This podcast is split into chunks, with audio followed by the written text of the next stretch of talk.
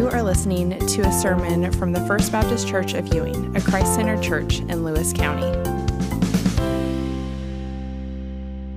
Turn, if you would, uh, back to the book of Hebrews.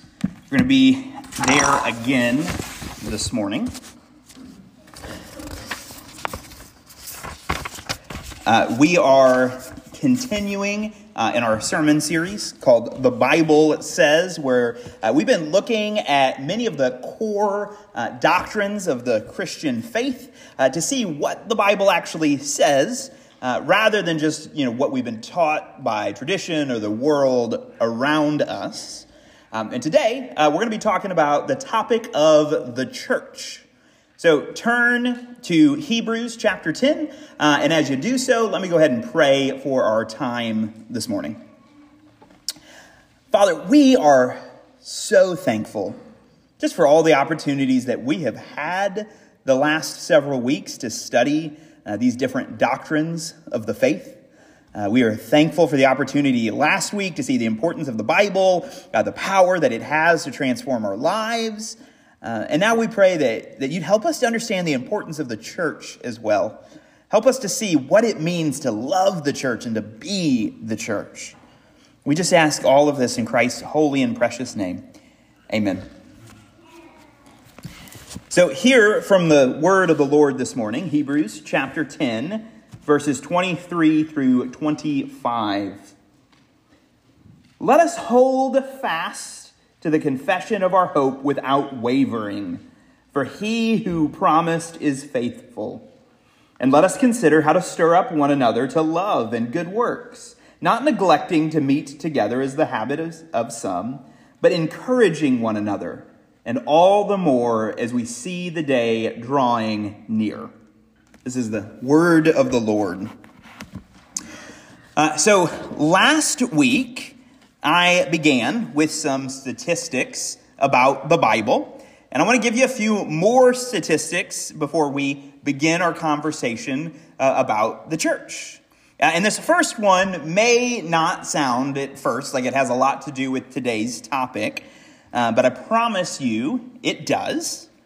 Uh, but I've heard it said a number of times that uh, supposedly half of all marriages will end in divorce. And I've heard that is supposed to be true uh, even of the Christian community as well. And that's always uh, confused me. Uh, that statistic has never really set well with me because I always see so many godly Christian marriages out there uh, that have stood the test of time, uh, far more so than the marriages of many of the non Christians that I know. So even though I've heard that 50% statistic on a number of occasions, I've never felt like it could totally uh, be true. It always seemed like the issue must be more complicated than that. Uh, and recently, a number of researchers at Harvard, uh, they changed the way that they studied the divorce rates among Christians. Uh, rather than asking couples if they identified as Christian, they instead asked the question how often they attended church. And that makes sense because, you know, we all know a lot of individuals uh, who would claim to be Christian, but who aren't really Christ followers. I mean, they're Christian in name only. They probably haven't stepped foot in a church uh, in years. So, if you rephrase the question to ask how often a couple attended church together, you're more likely to be able to distinguish between those who are actually active in the faith and those who are just, you know, nominal believers. And the results of the study published by Harvard are absolutely fascinating. Because first, they revealed that those who claimed to be a Christian but never actually attended church, that group actually had a higher divorce rate than the national average. But for those couples who regularly attended church together at least three or four times a month, the likelihood that they would become divorced uh, was reduced by almost 50%. So instead of a one in two chance that their marriage would fail, there was only a one in four chance. So, why, why do I bring that up? Well, it's because well, not because we're talking about marriage this morning, uh, but it's actually because we're talking about the, the church uh, and the importance of being involved actively in a local congregation. This correlation between church attendance and a healthier marriage is important because it shows you the importance of being connected to a local body of Christ. Uh, there may not be anything, you know, magical about walking through the doors of those sanctuaries and just setting uh, in a church pew, but there is something significant about regularly setting under the preached word of God uh, and about being discipled and encouraged by others in the same church. Uh, when we talked about the Bible last week, uh, if you remember, I said that it was living, uh, it was active, um, and it was sharper than any two edged sword. Um, and if you uh, remember, I gave the analogy about the Bible being kind of like a scalpel. You know, it may cut you from time to time when you read it, uh, but its purpose isn't to harm, its purpose is to heal. It cuts out any of the remaining sin that is still dwelling in your heart. Uh, but if you want, you can take that analogy even a step further. If we are the patients, uh, if the Holy Spirit is the surgeon, and if the Bible is the tool that the Spirit uses to operate on our souls, well, what does that make the church? It makes the church a hospital.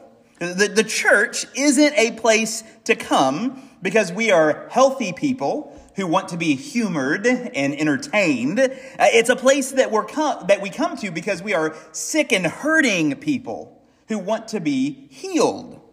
So that's why church going Christians have healthier, longer lasting marriages than non Christians because we're regularly gathering together so that the Spirit of God can use the Word of God to mold our lives back into the image of God um, every church service is kind of like a spiritual surgery that just brings more and more healing to our heart.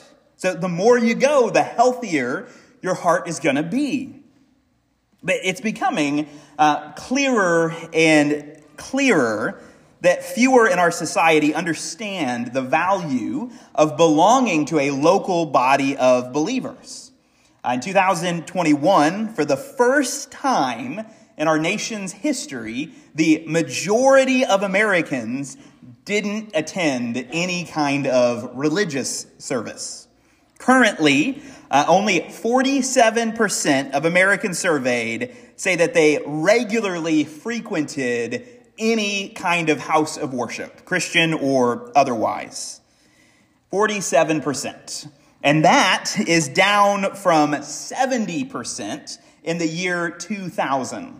So, so, just in the last two decades, or a little bit more than two decades, we went from 70% of Americans saying that they regularly attended uh, in some house of worship across our country. It went from 70% to 47%.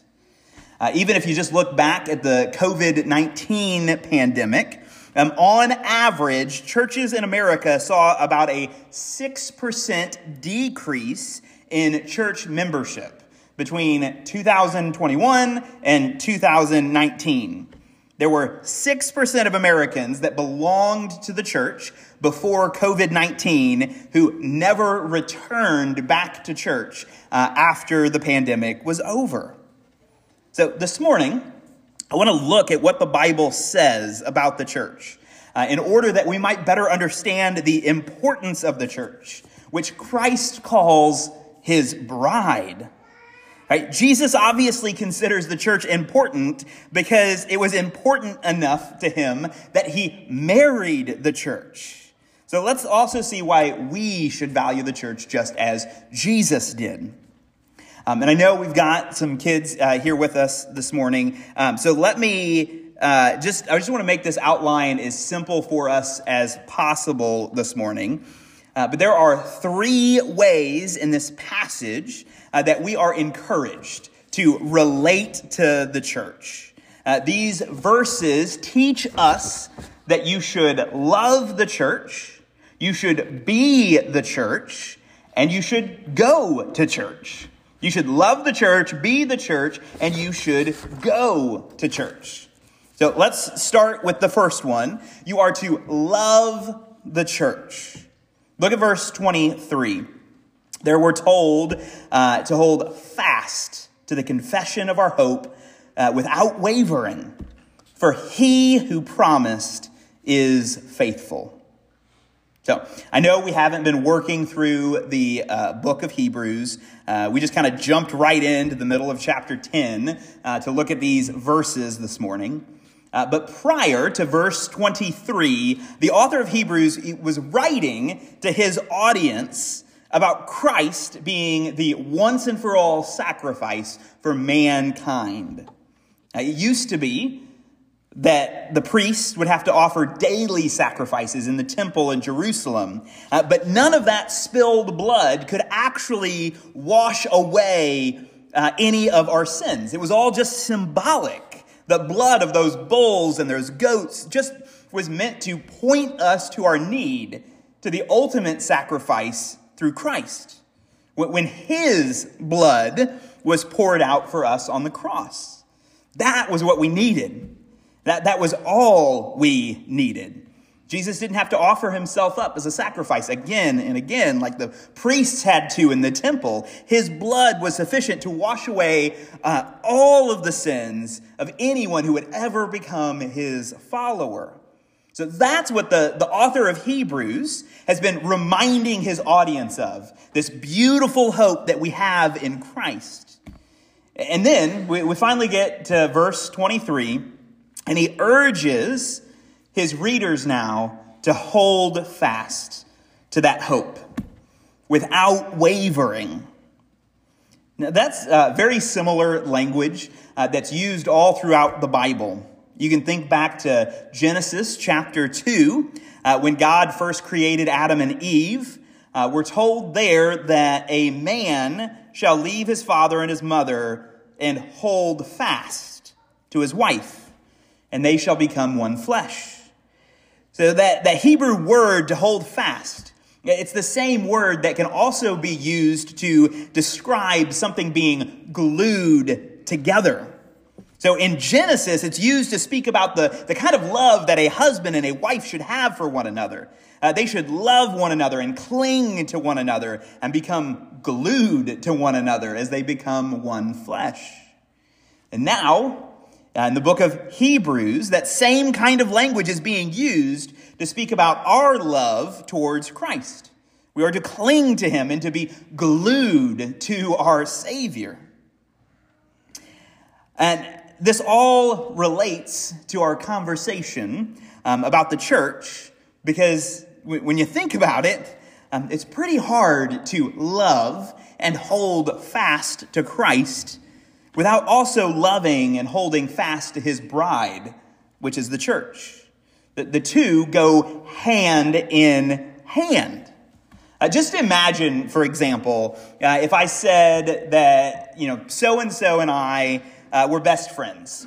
All right, this guy, I've, I've, known him most of my life. I love him. He's a great guy. Uh, but then I said, man, I just don't really care for his spouse. So I never go to their house because if I went to the house, I'd have to interact with his wife. So I just avoid their home altogether. Uh, and whenever the subject of his wife comes up, you know, all I do is just talk negatively about her. I tell everyone how much I can't stand her, how annoying she is, how frustrating she can be. I, if I did that, well, I guarantee that he and I would not remain friends for much longer. Because if he really loves his wife, then he's not going to let me trash talk his bride. And the same is true with the bride of Christ, the church. Jesus isn't going to let you spend all day trash talking about his wife. So, so you can't say that you love Jesus if you don't also love the church. But when you become a Christian, you enter into a relationship with Jesus and his bride. So you are to hold fast to both because they are a package deal. So you are to love the church. That's the first way you're to relate to the church. Uh, secondly, this passage teaches you that you're also to be the church. Uh, you are to love the church and you are to be the church. That's actually one of the main reasons why you should love the church. Because the Bible teaches us that we are the church.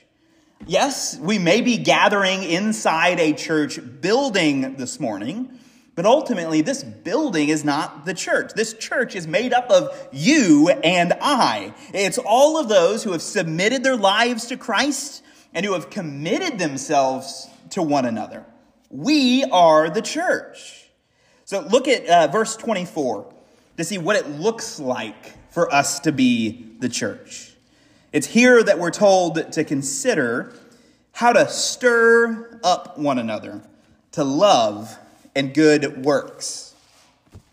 And if you ever skim through the New Testament, you'll know uh, that scattered all throughout the Gospels and the epistles are a number of what are called one another passages.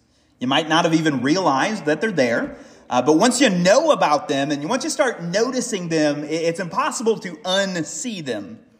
The Bible says that we are to bear one another's burdens. We are to encourage one another. We are to be at peace with one another. We are to, to be of the same mind as one another. In this passage, we're told to stir up one another. Uh, if you skim through the New Testament, that one another actually appears a hundred different times. There's a hundred different passages talking about how Christians ought to relate to one another. And if you read them all, you'll begin to get a pretty good idea of what being the church looks like. And you'll quickly see that Christianity is a communal religion. It's something that you can't practice on your own. One person does not make up a church. You have to have a group of committed believers regularly gathering together in order to put into practice all of those one another passages. And specifically, here in verse 24 of Hebrews chapter 10, we're told to stir one another up to love and good works. Uh, when you think about that phrase, to stir up, a lot of times it has a, no, a negative connotation. We'll say that, man, he is really stirring up the hornet's nest, or she just loves to stir up trouble. But this kind of stirring up one another is actually in a, in a positive manner. Even though it does might mean, you know, it, it, may mean that we actually have to get under each other's skin from time to time. You know, somebody may get a little frustrated if you're always giving them a phone call or when you haven't seen them come to church in a while. But what you're trying to do there is, is you're trying to stir them up in love uh, into good works. You're, you're trying to provoke them to be more godly and Christ like. And I would argue that this command to stir up one another, not to mention those other, you know, 99 passages that are those one another verses, um, I'd argue that they cannot be fully accomplished between 10 a.m. and 11 a.m. on Sunday mornings. Even if you come early and come to Sunday school and you stay for church and then you come back in the evening for service again, that still is not enough time to accomplish all of those one another passages. Being the church will require so much more. It requires breaking bread together in one another's homes. Uh, it'll mean that you've got to invite people over to your house and let yourself be invited into the houses of others. Uh, being the church will involve uh, taking a meal to somebody when they're sick, and praying for them when they call you or send you a text saying that their day isn't going so well. Being the church will involve lovingly confronting somebody when you know that they're living in sin. It will involve urging other people to keep going, even when they're tired and they just want to sit down. Uh, being the church means a willingness to give somebody a, a shoulder to, to cry on when they need it. Being the church might even involve mowing somebody's lawn, shoveling snow off their sidewalk, uh, buying some groceries for them when they're in need, driving them somewhere if they don't have their own vehicle. That list could just go on and on and on. So, so let us not be a people who just say that we love the church. Let us be a body of believers who is willing to be the church. Let us be a people who love to stir one another up to love and good works. And not just on Sundays, uh, but on every day.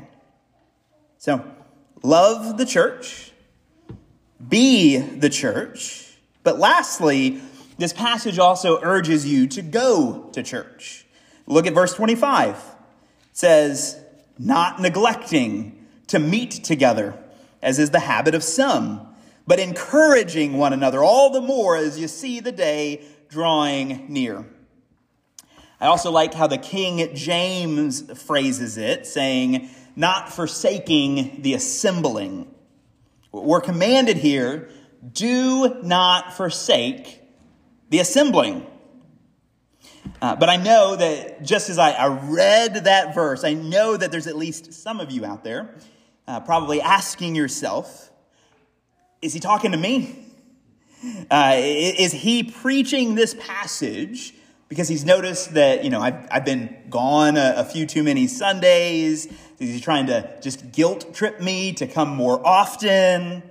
Uh, well, well, I promise you that I don't take attendance. I'm not going to call you into my office someday like a principal would, saying that, you know, you're going to get a failing grade because you've got too many absences.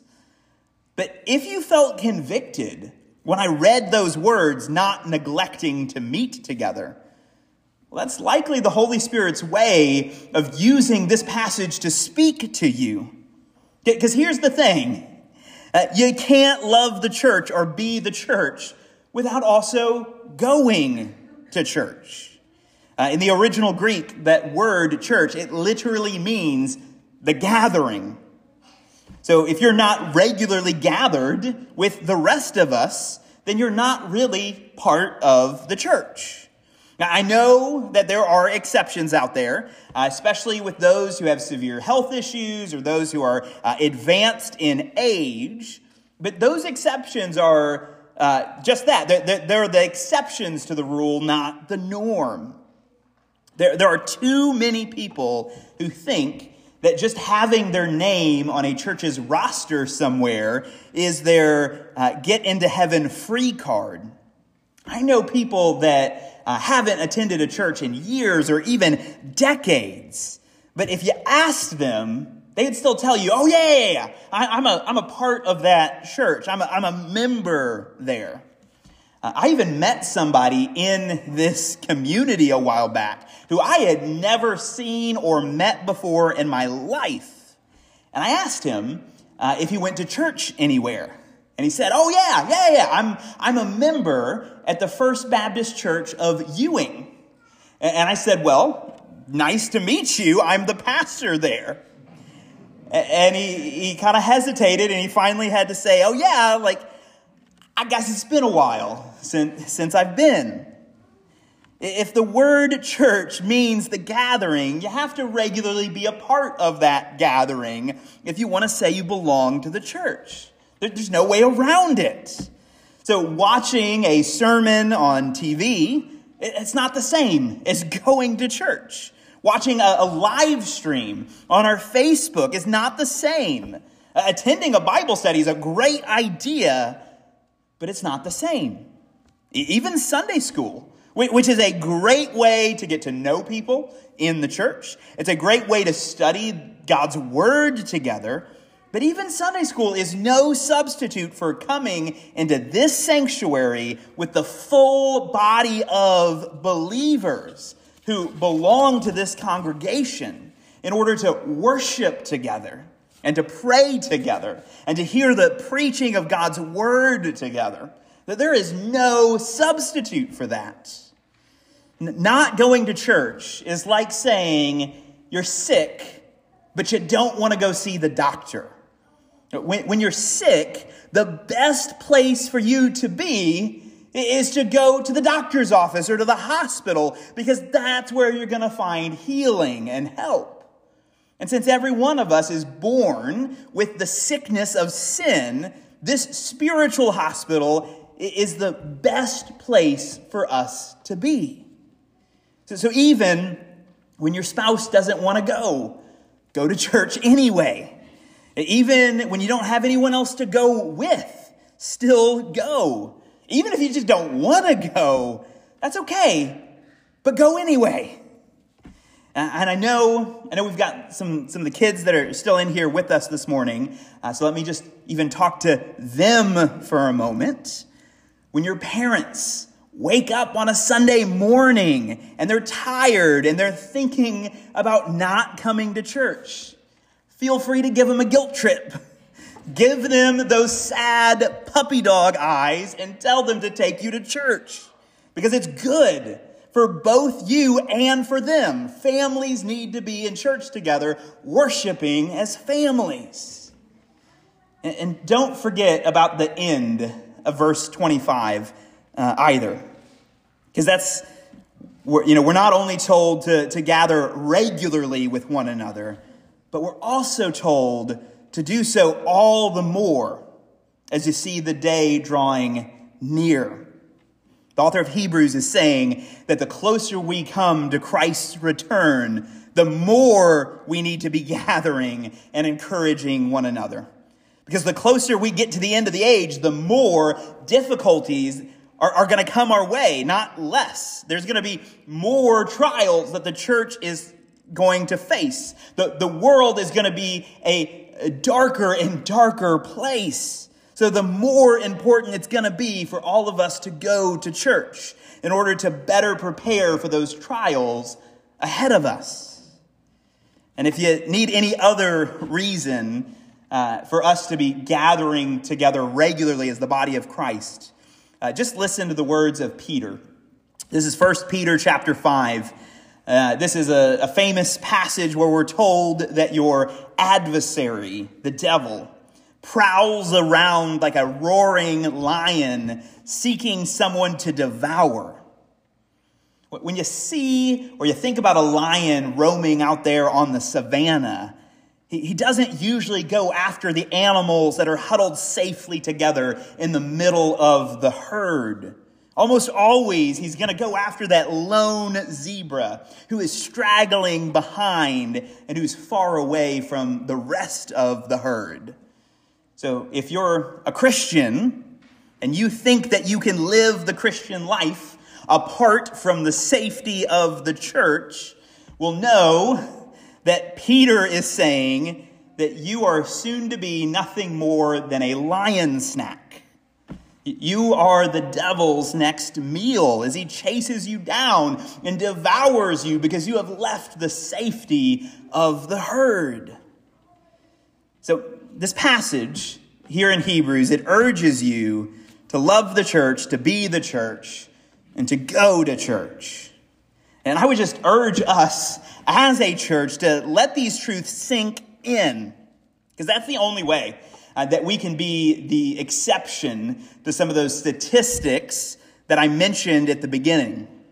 I said at the start that less than a half of Americans regularly go to church. Uh, but what I didn't mention is that statistic holds true for Christians as well.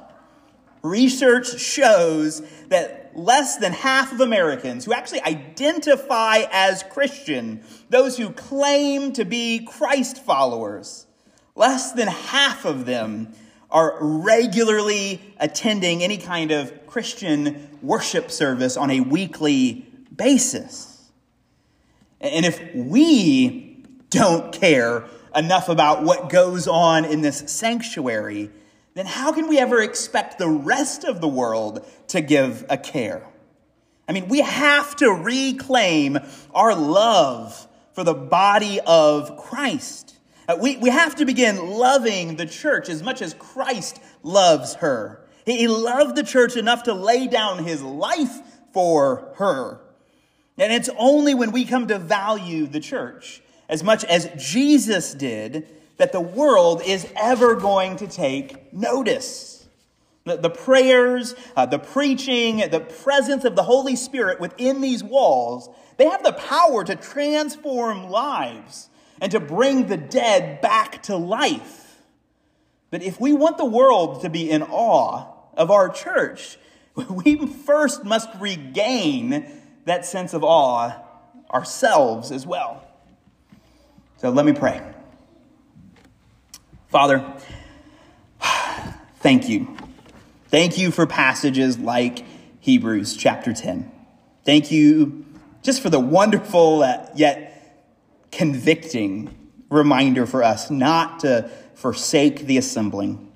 Churches like ours really are like a spiritual hospital where we can come to just have that sickness that is in our souls cured by the gospel of Christ. So, Father, my plea is that we would just come to rediscover that true treasure, that precious gift that the church really is. And, and, may we do so all the more as the end of the age so quickly approaches. Because without the safety of the church, we have no hope of overcoming the obstacles of this world. So I just ask all of this in Christ's holy and precious name. Amen.